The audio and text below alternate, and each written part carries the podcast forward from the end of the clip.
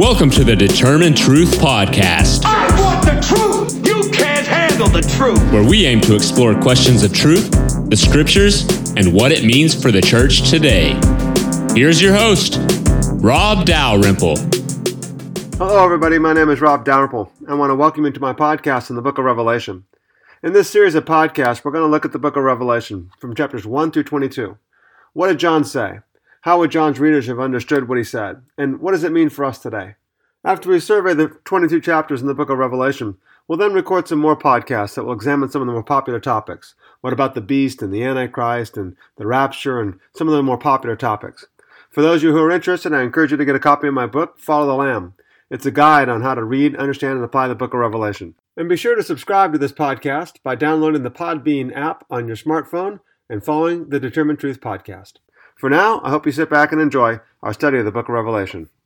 Today's podcast takes us to Revelation chapter 19. Uh, Revelation chapters 19 through 22 is the climax, the conclusion of the book of Revelation and the biblical story. One of the first things to notice is that the primary Old Testament background for Revelation chapters 19 through 22 is Ezekiel chapters 37 through 48. And we'll point this out a number of times as we proceed through these final four chapters. But between Ezekiel 37 and 48 and Revelation 19:22, we'll notice that uh, both use references to Gog and Magog. In both uh, places, uh, fire comes down from heaven and destroys Gog and, and his followers. Both passages describe uh, gorging by birds, and, and in both John and Ezekiel are taken to a high place where they are shown a vision of a new city. Uh, both see a figure with a measuring rod, and in both uh, instances, they see a city or a temple and a square with gates and walls and foundations with uh, three gates on each side. We'll look specifically at the parallels between these two passages when we get to chapters 21, verse 1 through 22, uh, 5 in the book of Revelation. But Revelation 19, uh, 1 through 8, provides a collection of hymns. And these hymns now uh, kind of contrast with the three groups who lamented the fall of Babylon in Revelation chapter 18 uh, that we noted last time. Remember the kings of the earth, uh, the merchants of the earth, uh, and the sailors and shipmasters and passengers all mourn and lament uh, the falling of Babylon because Babylon was uh, the means to their economic prosperity. And now we're going to see three, grand, uh, three groups that express uh, joy uh, of God's justice. So, Revelation chapter 19, verse 1. After these things I heard, as it were, a loud voice of a great multitude in heaven saying, Hallelujah! Salvation and glory and power belong to our God because his judgments are true and righteous. For he has judged the great harlot who is corrupting the earth with her immorality, and he has avenged the blood of his bondservants on her. And the second time they said, Hallelujah! Her smoke rises up forever and ever. And the twenty four elders and the four living creatures fell down and worshipped God who sits on the throne, saying, Amen, Hallelujah! And a voice came from the throne saying, Give praise to our God, all you his bondservants, you who fear him, the small and the great. And I heard, as it were, the voice of a great multitude, as the sound of many waters, and as the sound of mighty peals of thunder, saying, Hallelujah, for the Lord our God, the Almighty reigns. Verse 7 Let us rejoice and be glad, and give glory to him, for the marriage of the Lamb has come, and his bride has made herself ready. And it was given to her to clothe herself in fine linen, bright and clean, for the fine linen is the righteous acts of the saints. And he said to me, Write, Blessed are those who are invited to the marriage supper of the Lamb. And he said to me, These are the true words of God. And I fell at his feet to worship him. And he said to me, Do not do that. I am a fellow servant of yours and of your brothers who hold the testimony of Jesus. Worship God, for the testimony of Jesus is the spirit of prophecy. These three groups express God's justice. The first is the great multitude in chapter uh, 19, verses 1 through 3, uh, probably paralleling, of course, the great multitude in chapter 7. I heard a voice of a great multitude saying, Hallelujah! Salvation and glory and power belong to our God, because his judgments are true and righteous. The second group is uh, elders and living creatures in verse 4. And the third group is uh, probably this voice from the throne in verse 5, uh, all expressing God's justice and the joy of, uh, of God's justice. And, and, and the bottom line now is that God has answered the prayers of the saints. Uh, verse 2, 2 says that he has avenged the blood of his bondservants on her. This is the cry of the, of the saints in chapter 6. How long, O Lord, until you avenge our blood? And the answer is God has finally avenged their blood, but only after he's given time for the nations to repent. So, chapter 19, verses 1 through 10, then, are continuing the section begun in chapter 17, verse 1. And the, three, the three laments of chapter 18, and then followed by these three hallelujahs of the great multitude. Chapter 19, verses 7 through 10, uh, then describe what we call the eschatological feast or the end times banquet, the great marriage supper of the Lamb. The bride has made herself ready. The Old Testament context for this is Isaiah chapter 61, verses 10 uh, through chapter 62, verse 5. Let me read that passage. I delight greatly in the Lord. My soul rejoices in my God. For he has clothed me with the garments of salvation, and has arrayed me in a robe of, of his righteousness, as a bridegroom adorns his head like a priest, and as a bride adorns herself with, the, with her jewels. For as the soil makes the sprout come up, and a garden causes seeds to grow, so the sovereign Lord will make righteousness and praise spring up before all the nations. For Zion's sake I will not keep silent. For Jerusalem's sake I will not remain quiet, till her vindication shines out like the dawn, her salvation like a blazing torch. The nations will see your vindication, and all the kings your glory. You'll be called by a new name that the mouth of the Lord will bestow. You'll be a crown of splendor in the Lord's hand, a royal diadem in the hand of your God. No longer will they call you deserted, or name you name your land desolate, but you will be called Hephzibah, and your land Beulah. For the Lord will take delight in you, and your land will be married. And as a young man marries a young woman, so your builder marry you. As a bridegroom rejoices over her, his bride, so will your God rejoice over you. The bride has become, the, church has become the bride uh, from the perspective of the end times. Now, in the Old Testament, of course, Israel is the wife of Yahweh. John says, Blessed are those who are invited to the marriage supper of the Lamb. And he said to me, These are the true words of God. And John fell down on his feet to worship. Now, John falls down at the feet of an angel to worship several times in the book of Revelation. The commentator Richard Bauckham makes note that the quote the heavenly glory and the supernatural authority of the angelic beings encountered by apocalyptic visionaries not unnaturally provoke a response bordering on worship. But the principle of monotheistic worship, or the worship of only one God, is strongly asserted when even the most exalted heavenly beings reject worship and insist that only God should be worshipped. John, John continues with, The testimony of Jesus is the spirit of prophecy, in chapter 19, verse 10. The testimony of Jesus is probably the testimony borne by Jesus, but it's probably also the testimony about Jesus that's borne by his followers. And this is the spirit of prophecy. The spirit of prophecy is a reference to Pentecost, of course. The spirit is the one who inspires prophecy. It's the, the mode of prophetic inspiration. Now, as we move on to chapter, Revelation chapter 19, verse 11, we're going to note that there's kind of an abrupt interruption.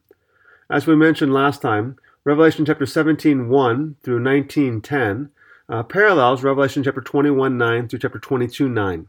Uh, both passages begin with a reference to one of the seven angels who had the seven bowls. And, then seven, and it says to John, Come and I will show you. In Revelation 17 1, I'm going to show you the harlot, the judgment of the harlot who sits on many waters. In 22 9, I'm going to show you the bride, the wife of the Lamb. In both these passages, Revelation 17 1 through 19 10, and Revelation 21 9 through 22 9, they both end with John having an angel who appears to him and he falls down to worship the angel. So we see the beginning and the ending of both these sections. That makes 1911 and its abrupt transition, uh, kind of some transitional uh, passage between these two sections. Uh, one more thing also as well, Revelation 17 1 through 19 10 and Revelation 21 9 through 22 9 uh, both deal with two cities portrayed as women. So they both begin and end the same way, and they both deal with women, uh, cities portrayed as women. So 1911 through 21.8 is a transitional section. It's transitional between the fall of Babylon in Revelation 17.1 through 19.10 and the descent of the New Jerusalem, or the bride, uh, the wife of the Lamb, in Revelation 21.9 through 22.9. Let's begin by reading Revelation chapter 19. And I saw heaven open, and behold a white horse. He who sat upon it is called faithful and true, and in righteousness he judges and wages war and his eyes are a flame of fire, and upon his head are many diadems. He has a name written upon him which no one knows except himself.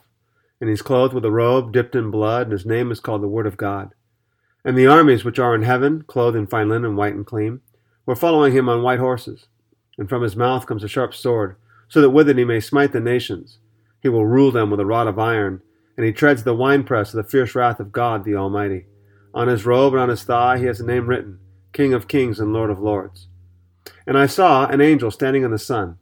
And he cried out with a loud voice, saying to all the birds which fly in mid heaven, Come, assemble for the great supper of God, in order that you may eat the flesh of kings, and the flesh of commanders, and the flesh of mighty men, and the flesh of horses, and of those who sit upon them, and the flesh of all men, both free men and slaves, and small and great. And I saw the beast, and the kings of the earth and their armies assembled to make war against him who sat upon the horse, and against his armies.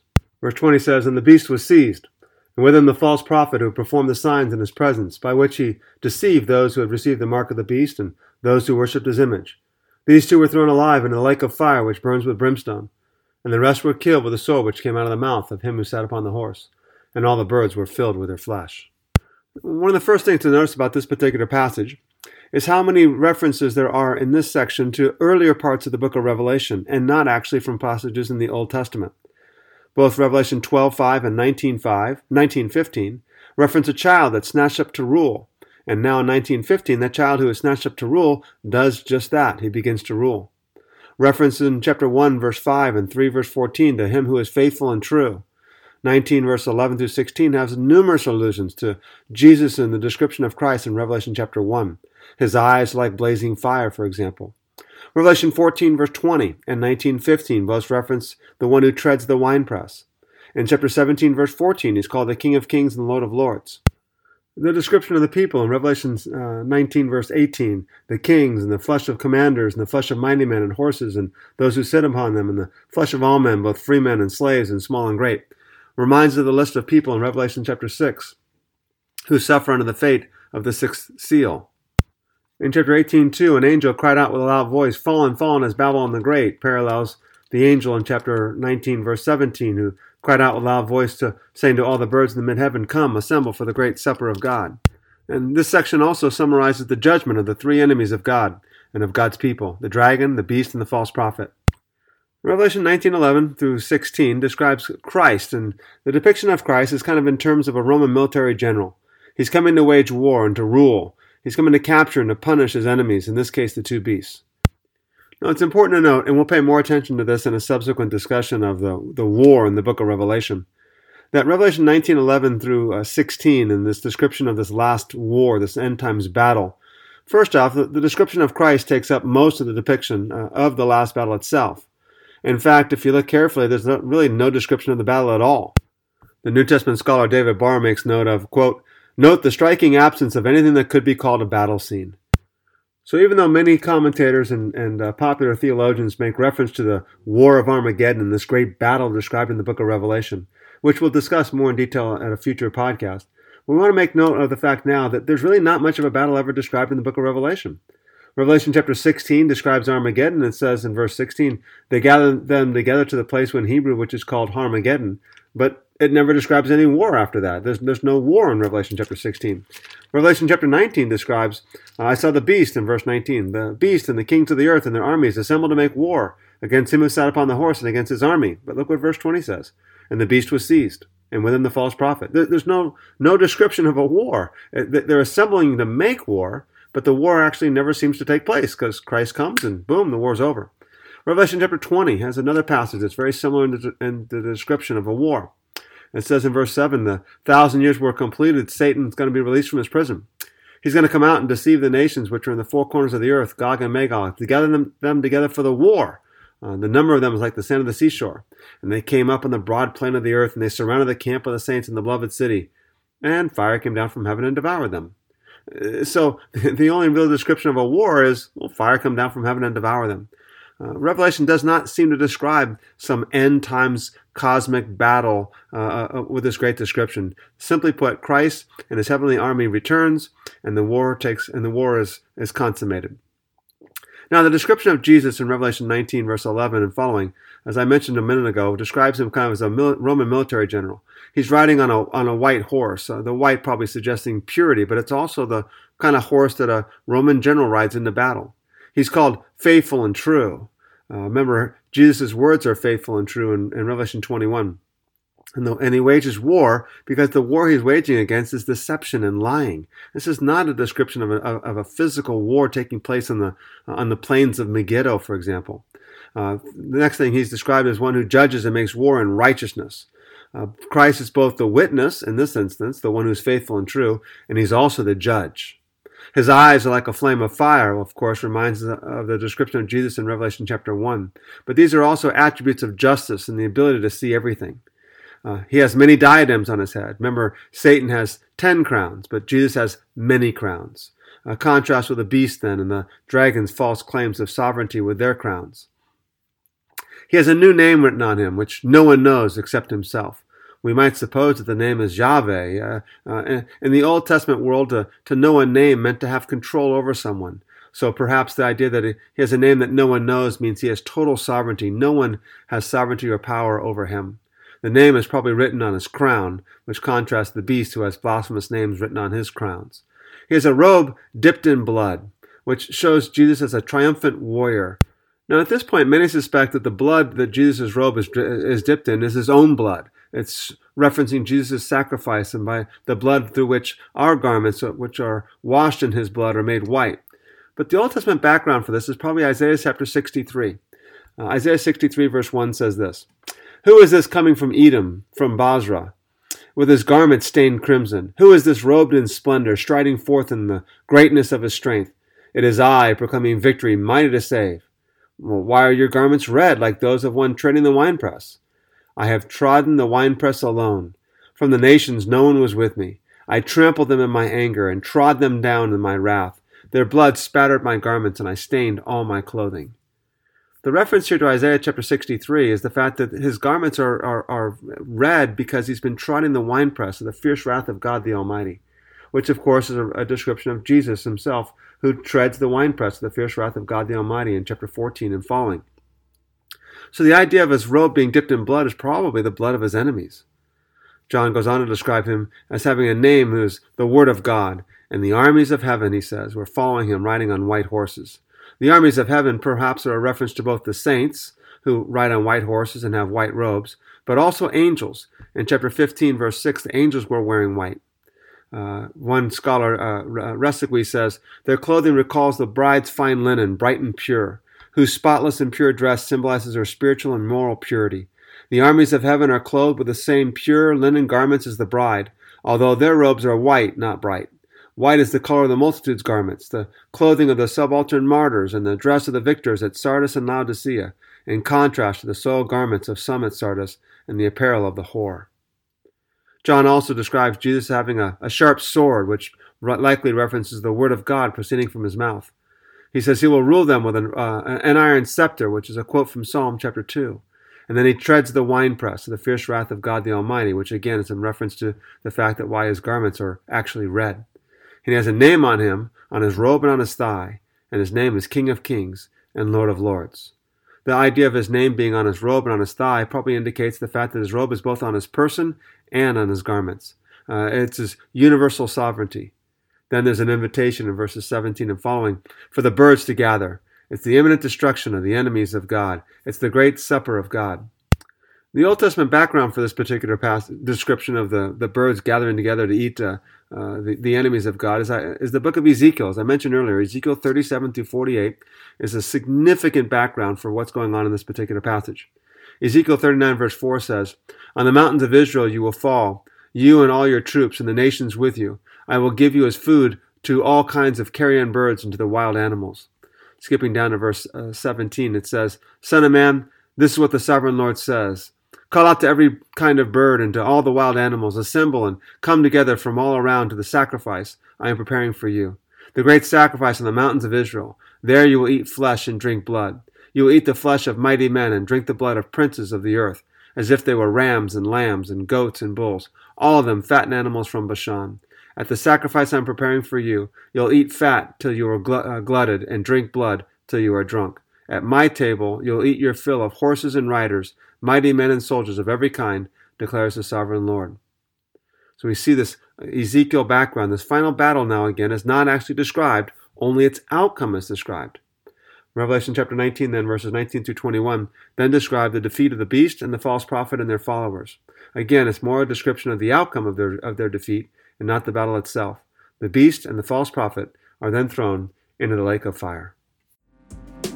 Thank you for listening to today's podcast. If you would like more information on the Determine Truth podcast, you can find us on iTunes. You can follow Rob's blog at determinetruth.com or purchase his books on amazon.com.